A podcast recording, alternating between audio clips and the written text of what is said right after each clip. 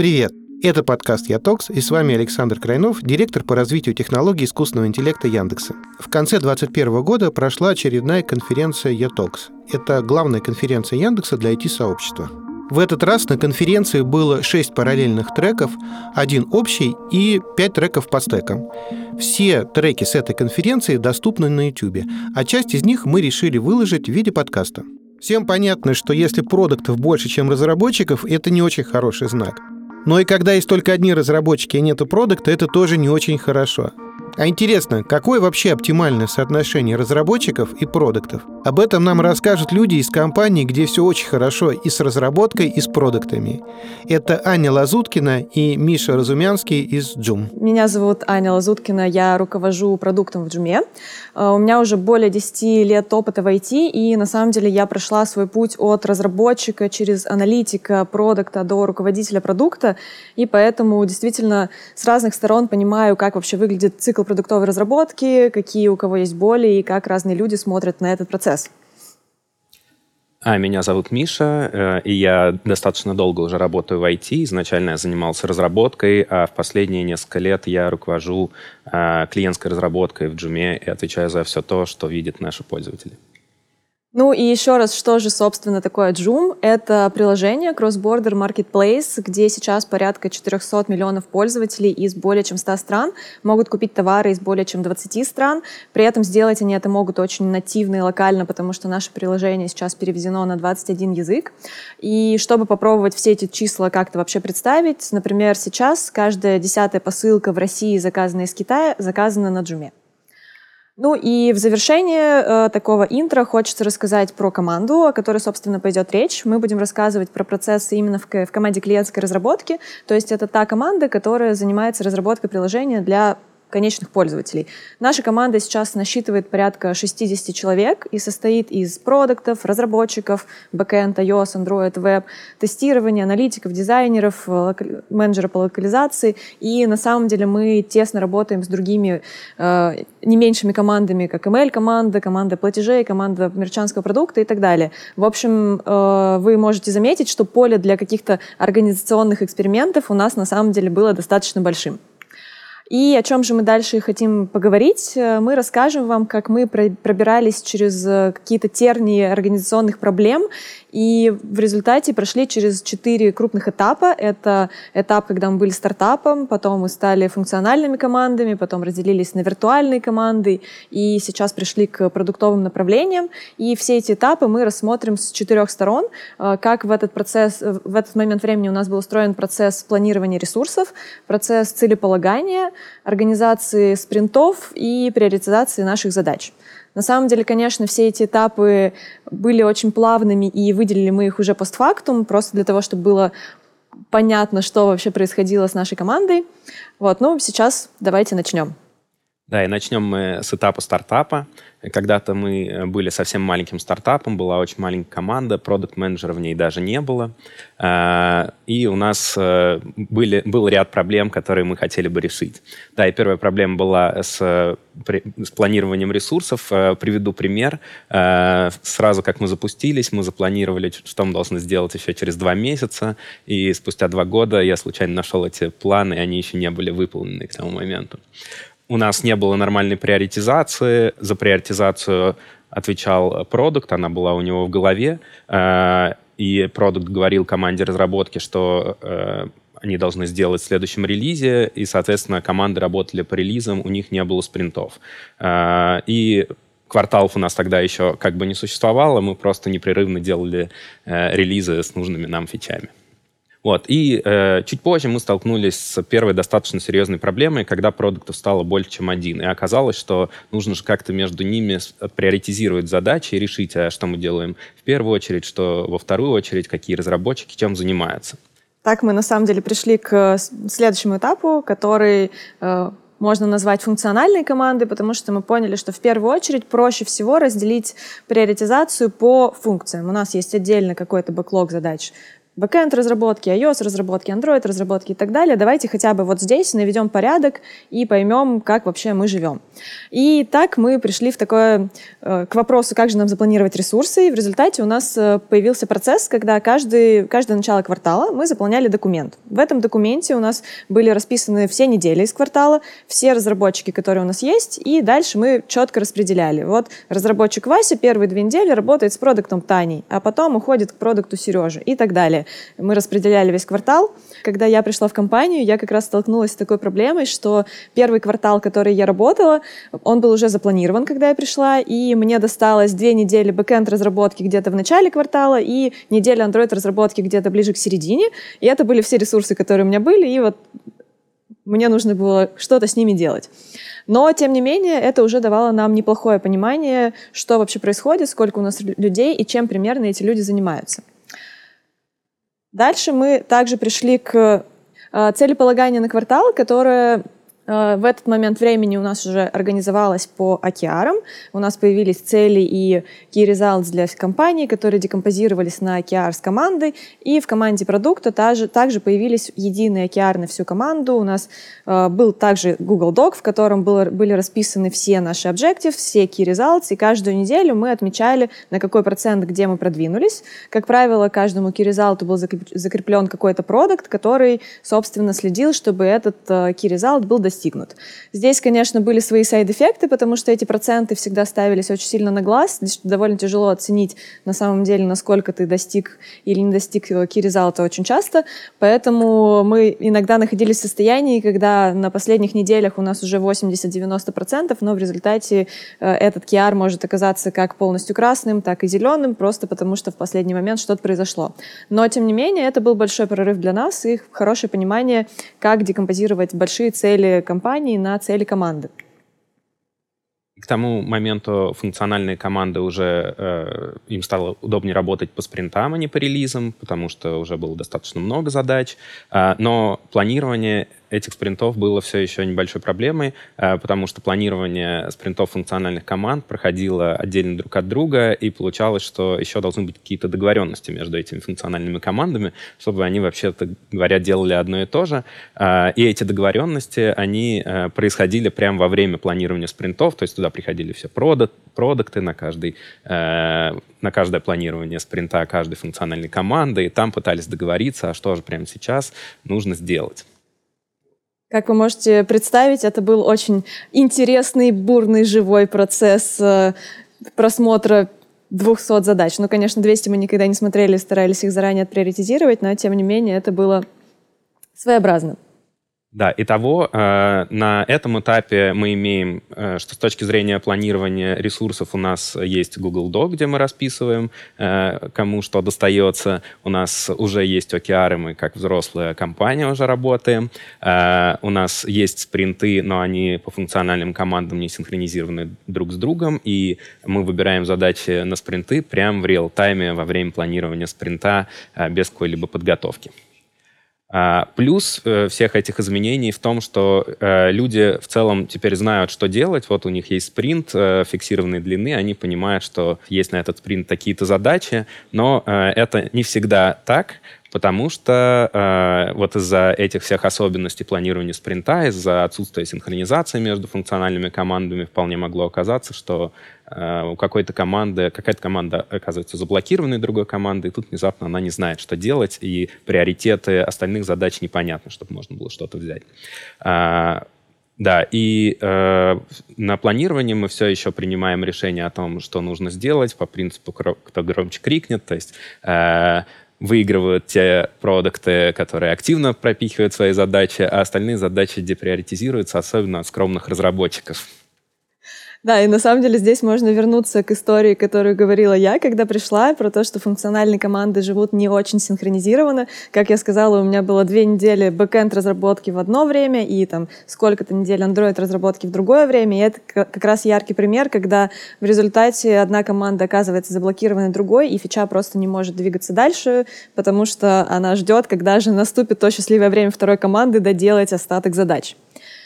И так э, в результате переосмысления этих проблем мы пришли к следующему этапу. Третий этап, который мы выделили в своем становлении как большой команды, классной команды продуктовой разработки, это этап условных виртуальных команд.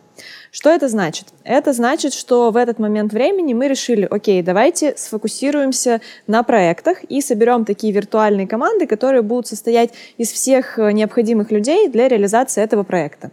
Так, у продуктов появился какой-то понятный сет проектов, и для каждого проекта у него там сколько-то разработчиков, аналитиков, дизайнеров и так далее которые этот проект будут делать. В этот момент планирование ресурсов у нас превратилось в такой процесс, когда все продукты собирали все свои проекты в кучу, оценивали, сколько примерно ресурсов на каждый проект им нужно, и мы собирались и пытались это все как-то заменеджить. Это было сильно понятнее, чем когда мы просто расписывали людей по неделям, потому что здесь мы уже оперировали понятными конечными целями и задачами. Но здесь, конечно, тоже возникали разные интересные кейсы. Во-первых, э, как правило, проекты продуктов были не взаимосвязаны, связаны, потому что ну, это происходило исторически, нужно понимать, что ты делал что-то одно, появился новый проект, взял его, потом третий, четвертый, в пятом что-то снова отвалилось, надо его снова поднять, и в результате у тебя есть вот пул проектов, которые не связаны между собой. И эти проекты также довольно рандомным образом задействовали разных людей. И получалось такое рандомное пересечение всех со всеми, но при этом, если мы берем каждый конкретный срез, люди понимают, что они делают и зачем. Суммарно же их это немножко разрывает. Вот. И, конечно, такой процесс планирования стал сильно понятнее и проще, но опять же, мы понимали, что нужно будет расти дальше. Что происходило с целями на квартал в этот момент? Цели у нас по-прежнему были единые, единые океары на всю продуктовую команду. И здесь э, все было супер понятно в разрезе каких-то конечных проектов. Мы также имели какую-то цель по проекту, понятные океары, измеримые, все клево. Но у нас начали появляться такие сайд-эффекты, как цели типа «просто надо сделать», потому что где-то что-то, куча всего э, небольших задач, которые нам важны, и нам нужно про них не забыть. И в какой-то момент мы обнаружили, что у нас э, в результате планирования квартала появилось 8 целей, суммарно насчитывающих 45 киаров. Э, если вы адепт правильного использования киаров, вы можете почувствовать нашу боль и представить, как мы себя ощущали в этот момент. Что же происходило со спринтами? Со спринтами происходило следующее. Наши функциональные планирования. То есть они еще с прошлого этапа у нас остались. Мы собирались все вместе с командой разработки, все, со всеми по очереди, с командой аналитики, дизайна и так далее, и обсуждали планы на ближайший спринт. И параллельно у нас появились синки по нашим вот этим виртуальным командам и проектам, где мы обсуждали статус проекта. С одной стороны, это дало всем очень четкое понимание, что происходит, что делать и зачем суммарно, но с другой стороны, как вы можете догадаться, в результате такого календаря многим продуктам к концу вторника хотелось просто полежать в углу и поплакать, потому что больше ни на что сил просто не оставалось. А, итого, если резюмировать этот наш э, этап э, планирования ресурсов в этот момент э, происходило у нас по проектам и вот этим виртуальным командам. Мы по-прежнему жили в парадигме единых океаров на квартал для всей команды продуктовой разработки. Спринты у нас дополнились тем, что к функциональным спринтам добавились синки по проектам, а приоритизация на спринт по-прежнему осталась в духе «кто громче крикнет», потому что до сюда мы просто пока не добрались. Да, и что нам таким образом удалось решить, это проблему рассинхронизации между функциональными командами. Теперь э, люди из функциональных команд объединены в некоторые виртуальные команды. Они все еще продолжают присутствовать присутствовать в функциональных командах, но э, знают, э, кто что будет делать э, из разных функциональных команд. Но появились и новые сложности. Э, точнее, некоторые из них остались. Это то, что мы все еще продолжали э, планироваться, планировать спринты функциональных команд вместе с продуктами, и там все еще был небольшой балаган, потому что кроме продуктовых задач там были еще всякие разные, которые тоже нужно было в спринт впихнуть. А, что а, у продуктов а, оказалось очень много проектов, которые они параллельно вели, и которые между собой не связаны, и которые на самом деле задействуют разных людей из разных функциональных команд, и получалось, что все работают со всеми. А, да, у продуктов оказалось очень много встреч, на которые им приходилось ходить два дня без перерыва. С этим нужно было как-то что-то делать. Тут еще можно рассказать про один наш интересный проект, а, который да, очень хорошо подсветил, что проблемы серьезные, и нужно с ними что-то решать. Да, был, был один такой проект, это был такой факап бинго, когда мы собрали все проблемы вместе. А, ну и произошло следующее, что у нас был продукт, который а, очень хорошо умел пушить свои идеи, был проект большой и сложный, и в итоге он так постепенно перетянул на себя все ресурсы, точнее не все, а там значительную часть, где-то 70-80%, а, просто просто, ну, просто потому что так получилось, потому что ресурсы-то общие. Вот. И оказалось в конце концов, что проект был не такой уж и важный, а мы на него потратили весь квартал.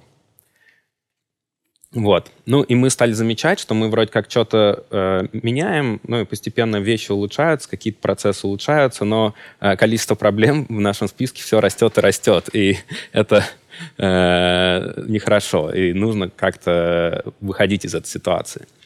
Вот, и решили мы выходить в виде ретро, да, это, возможно, уже было несколько поздновато, и люди вводят ретро пораньше, но мы так спешили и что-то о ретро не думали, но э, тут следующая сложность была. Нас уже было к тому времени достаточно много, несколько десятков человек, вот, и как провести ретро и узнать вообще, как людям живется. Э, ну и чтобы это сделать, мы решили провести ретро в два этапа. Первый этап э, был внутри функциональных команд. Они должны были встретиться, обсудить, как у них там дела, что хорошо, что плохо, что они хотели бы поменять. И потом мы собирали оттуда все то, что они написали, приносили это на второй этап, э, на, рет, на ретро лидов и продуктов, и обсуждали там уже детально все, что получится. Ну и э, да, забегая немного, немного вперед, скажу, что мы еще потом ввели такие же ретро на первом этапе и для кросс-функциональных команд.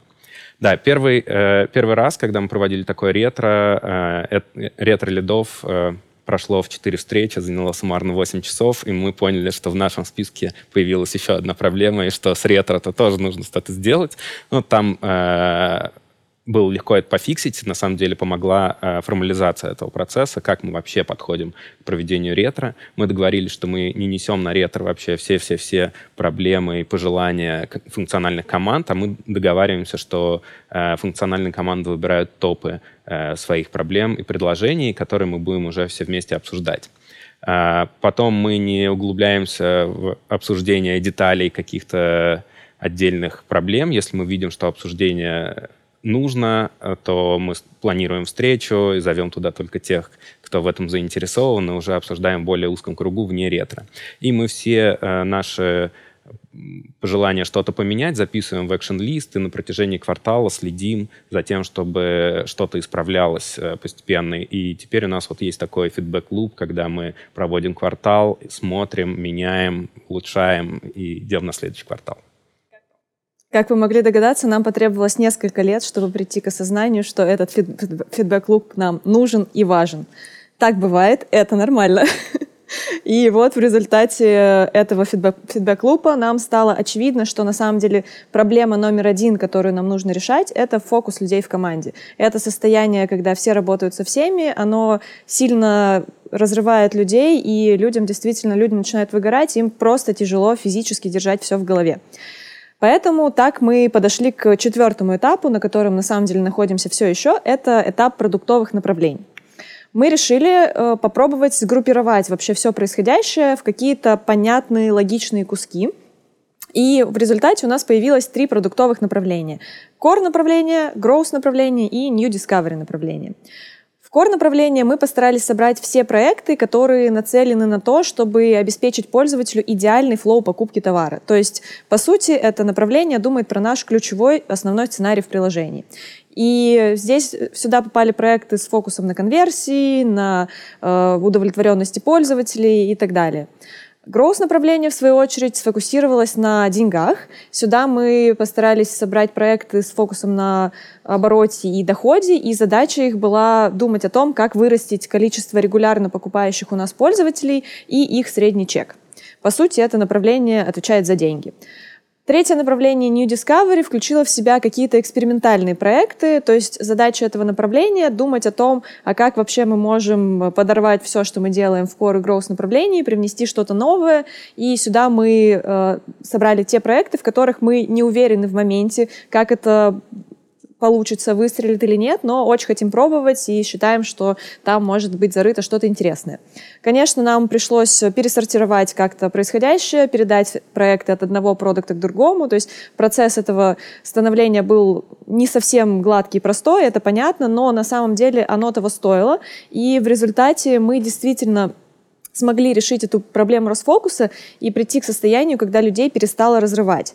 Что еще очень важно, что у нас появилась возможность вообще делать какие-то преемственные проекты, так как э, если раньше у одного продукта было куча несвязанных проектов, и по, по сути каждый квартал происходило своего рода обнуление.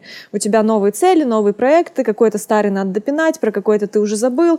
И мы э, работали в таких очень коротких целях э, только теми проектами, которые за квартал реально можно довести до какого-то состояния.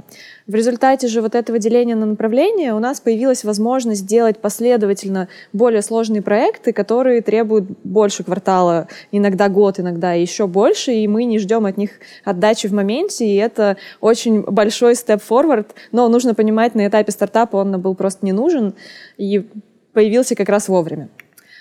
Порешав эту проблему, мы добрались э, наконец до того, что пронизывает уже всю нашу презентацию.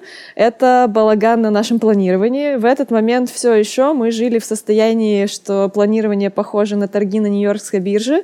Иногда весело, иногда больно, всегда очень громко и очень эмоционально. И с этим нужно было теперь уже точно что-то делать. Да, и начали мы э, с квартального планирования. Там мы хотели изначально поделить уже все по вот, ресурсы по направлениям, чтобы дальше нам было легче приоритизировать задачи внутри каждого из направлений. Чтобы это сделать, мы э, оценили вообще ресурсы всех наших функциональных команд. Сделали мы это очень просто э, в Google Sheets, э, взяв все функциональные команды, посчитав, какой у них вообще capacity изначальный по э, количеству человек и по неделям, э, вычтя все, на что команда тратит время, это регулярно тратит время, это, например, отпуска, это всякие их э, рутинные задачи, э, какие-то еще, возможно, срочности э, на который мы сразу закладываемся. И все это мы умножили на наш магический коэффициент 0,7, который к тому моменту мы уже посчитали э, эмпирически э, из того, а вообще насколько мы выполняем наши планы. Вот. А дальше все эти данные мы э, поместили в табличку, э, которая побита по направлениям и по функциональным командам. Э, и э, мы сразу задали квоты э, по направлениям, чтобы примерно понимать, а сколько мы вообще хотели бы э, ресурсов в каждое направление вложить. Эти квоты были выделены, исходя из вообще наших приоритетов на квартал, ну, то есть исходя из квартального, э, из, исходя из планов компании на этот квартал. Вот. Дальше э, мы э, оценили примерно то, что нам нужно сделать э, по каждому из направлений. Это э, оценка, она очень поверхностная. Мы на самом деле там не оперируем какими-то точными задачами, а скорее говорим, ну, что вот кажется, что на то, чтобы сделать там что-нибудь конкретное в направлении, нам нужно примерно там, два человека, например. А, Потом это, конечно же, получается, что э, в каждой функциональной команде есть перебор по задачам, которые мы хотим взять. Иногда это, например, в три раза. И мы начинаем резать. Э, вот это вот резать, это такой процесс договоренности, но он происходит, э, в принципе, достаточно адекватно, без, без балагана. Мы просто обсуждаем, где мы, что, чем можем пожертвовать, э, где, возможно, немножечко с запасом мы взяли ресурсов, и можно сделать поменьше. Наверное, главное отличие, которое здесь появилось по сравнению с предыдущим э, этапом, заключается в том, что теперь нам не нужно думать о большом количестве разных проектов и уходить в детали, а мы можем обсуждать это очень верхнеуровнево. То есть на самом деле детали, какие конкретно задачи в своем направлении продукт подрежет, он уже будет обсуждать дальше со своей командой. Здесь же мы просто договариваемся, что окей, ты придумаешь, где 4 недели у себя убрать и подсократить. Дальше с командой обсудите, как именно. Раньше же мы все эти нюансы обсуждали все вместе по каждому проекту. Да, и артефактом этой встречи э, было выделение неких э, человека кварталов на каждое направление. Ну, например, там на направление Core э, выделено из бэкэнда 2,4 человека. Вот. И с одной стороны, это хорошо, но с другой стороны, вот эти вот всякие 2,4, там 1,5, а иногда бывает один и один человека, это все-таки выглядит странно, непонятно, что с этим дальше, дальше-то делать. Вот. Э, мы попробовали как-то пожить вот в таком суперчестном варианте, когда у нас есть, например, там 0,2 человека на какое-то направление, и был случай, когда один разработчик, он один день в неделю делал задачи другого направления, и это выглядело достаточно странно и не очень эффективно. Вот, и мы быстро очень отказались от такого честного подхода, начали округлять э, вот эти вот оценки э, человек, человек кварталов, э, а когда у нас оставались половинки, мы принимали решение, а что, собственно, с этой половинкой делать. Ну и там вариантов есть несколько. Либо мы убираем эту половинку, жертвуем ее в одном направлении, отдаем другому направлению, и тогда у человека фокус э, на весь квартал сохраняется на одно направление. Либо мы договариваемся, что вот есть какой-то, ну, например, там первое направление берет человека на первую часть квартала, а второе направление на вторую часть квартала, и вот в определенный момент мы говорим, ну, все, тут пора переходить, давайте заканчивать все работы, мы забираем человека на другое направление. Но это достаточно легко менеджится э, внутри квартала.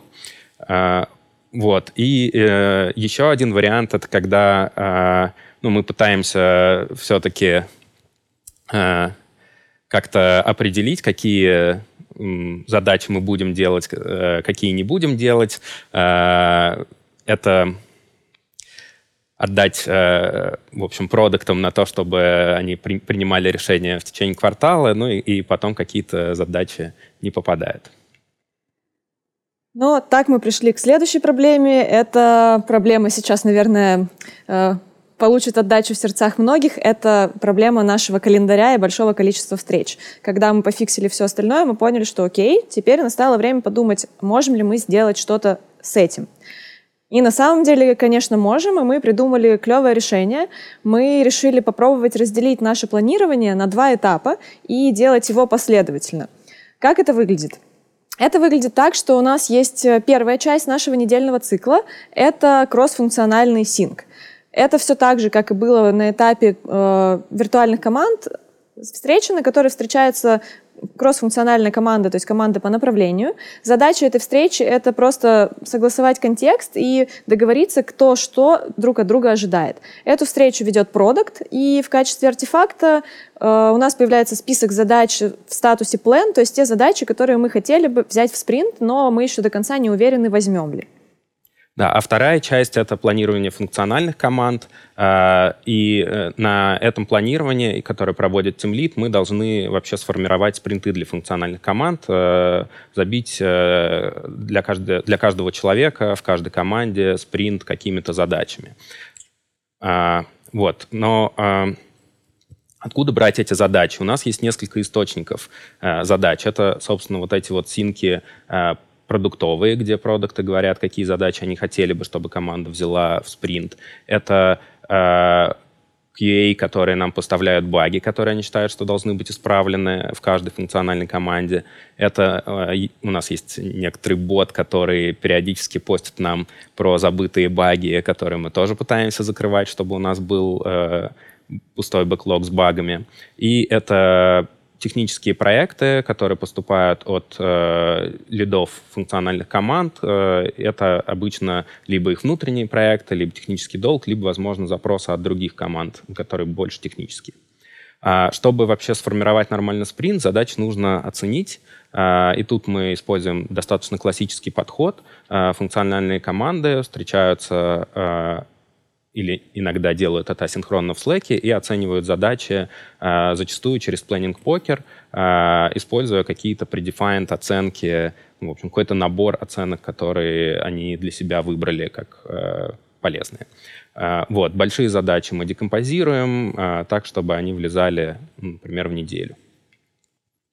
И э, таким образом, после всех вот этих изменений в планированиях, у нас э, схема э, встреч меняется.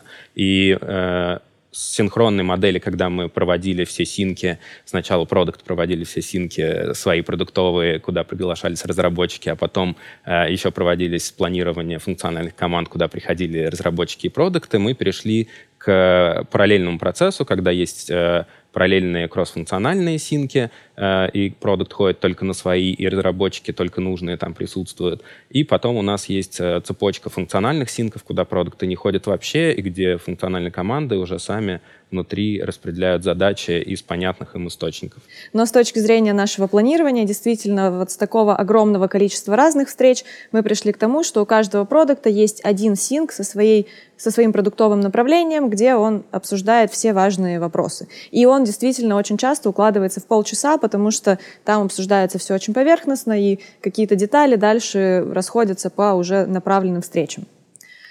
Итого в результате такого нашего перехода к продуктовым направлениям планирование ресурсов у нас снова вернулось в Google Doc, но стало очень стандартизированным. Там куча всего у нас настроено, подсвечивается, автоматом помогает нам принимать какие-то решения. Мы по-прежнему живем в режиме OKR, но теперь это OKR не на всю команду, а это OKR по направлениям, у которых есть понятная логическая связь. А, планирование спринтов превратилось в такое двухэтапное планирование, которое позволяет людям сэкономить кучу времени и ходить только на те встречи, которые им актуальны. А приоритизация на спринт теперь происходит внутри направлений, поэтому никто ни с кем не спорит, потому что там, по сути, есть э, единый продукт или техлит, который принимает финальное решение вместе со всей командой э, смотрит, что у них происходит. Вот. Но, конечно же, мы не пришли к какому-то идеальному состоянию. У нас все еще есть э, нерешенные э, вопросы, которые, может быть, надо решать, а может быть, пока не надо. Мы еще с ними нормально живем. Э, один из этих нерешенных вопросов — это то, что вот мы э, при планировании, э, при квартальном и, на самом деле, даже при спринтовом меряем все некоторыми абстрактными человека часами, там, человека днями, а люди-то все разные, у них разный перформанс, мы это нигде не учитываем, а, и получается, что а, на самом деле то, что мы напланировали, вполне может пойти не так, если, например, у человека перформанс а, несколько ниже, чем ожидалось. Вот. И это как раз ведет еще ко второй проблеме, что у людей оказывается неравномерная загрузка, некоторые больше загружены, и, например, у них вообще нет ни на что времени, а у некоторых иногда заканчиваются задачи, и им нужно что-нибудь там добавить. А, вот. И есть еще отдельная проблема, это неравномерная загрузка по кварталу, потому что самый яркий пример — это когда у нас стартует новый проект, он требует проработки, э, и на время этой проработки у нас нет никаких задач, потом у него активная фаза разработки, э, там получается много задач на командах разработки, а потом э, есть стадия запуска, и, возможно, там уже особо и нечего делать, и мы ждем каких-то результатов. Вот, и это время нужно чем-то заполнять, ну, например, техническими задачами. Ну да, эти вопросы нам предстоит еще порешать. А сейчас давайте сделаем краткий рекап и того, через что же мы прошли и в каких состояниях мы побывали. Начали мы с того, что мы были стартапом, где все делали все, желательно ASAP. Мы просто выпускали релиз, как только сделали какую-то важную часть, и приоритизация была в голове продукта или даже фаундера. Потом мы перешли к функциональным командам, где мы в Google, Доке расписывали людей по неделям, планировали уже в формате океаров, но единых на всю команду. Мы ввели спринты по функциональным командам, а планировать стали hoc на этих спринтах. Дальше мы добавили к этому виртуальные команды по проектам, где планирование ресурсов уже происходило по, именно по этим проектам. Цели по-прежнему жили в формате океаров на весь квартал, а к функциональным спринтам добавили синки по проектам. Приоритизация же по-прежнему была в формате «кто громче крикнет» на этих функциональных планированиях. И дальше мы пришли к состоянию продуктовых направлений, где у нас есть Google Doc, в котором мы планируем ресурсы на направление на ближайший квартал. Цели мы также ставим в формате океаров именно на направление. Спринты перешли на двухэтапное планирование, и приоритизацию мы унесли внутрь этих направлений. А, что на самом деле все это нам дало? Это позволило нам минимизировать э, количество регулярных активностей, в которые вовлечены разные люди, при этом максимально погрузить каждого и вовлечь их в процесс разработки, потому что каждому разработчику нужно вынести основную информацию со своего кроссфункционального синка и донести ее до функционального. Никто другой за него этого не сделает. И у нас появи- получилось создать более-менее единый ритм для всех команд и направлений, потому что технические лиды могут э, следить и в случае, если где-то кто-то проседает, а кто-то, наоборот, э, идет слишком расслабленно, перекидывать э, ресурсы, ну и в результате быстро решать проблемы. ключевую мысль, которую хочется закончить, и хочется, чтобы, чтобы вы почерпнули ее из нашего доклада, что на самом деле каждый этап, на котором может находиться команда, важен. И дальше главное искать какие-то решения, которые решают ваши текущие боли в данный момент времени, а не пытаться изменить команду и подстроить команду под какие-то идеальные процессы, которые вы придумали. И когда вы идете по этому пути, возвращаться, рефлексировать и оценивать, насколько эффективно это все происходит. Спасибо ребятам. Я после этого рассказа стал еще больше ценить продуктов, хотя казалось, куда бы еще. С вами был Саша Крайнов, это подкаст «Ятокс», и я напомню вам, что в этом сезоне у нас 9 выпусков подкаста по итогам конференции «Ятокс 21». Пока!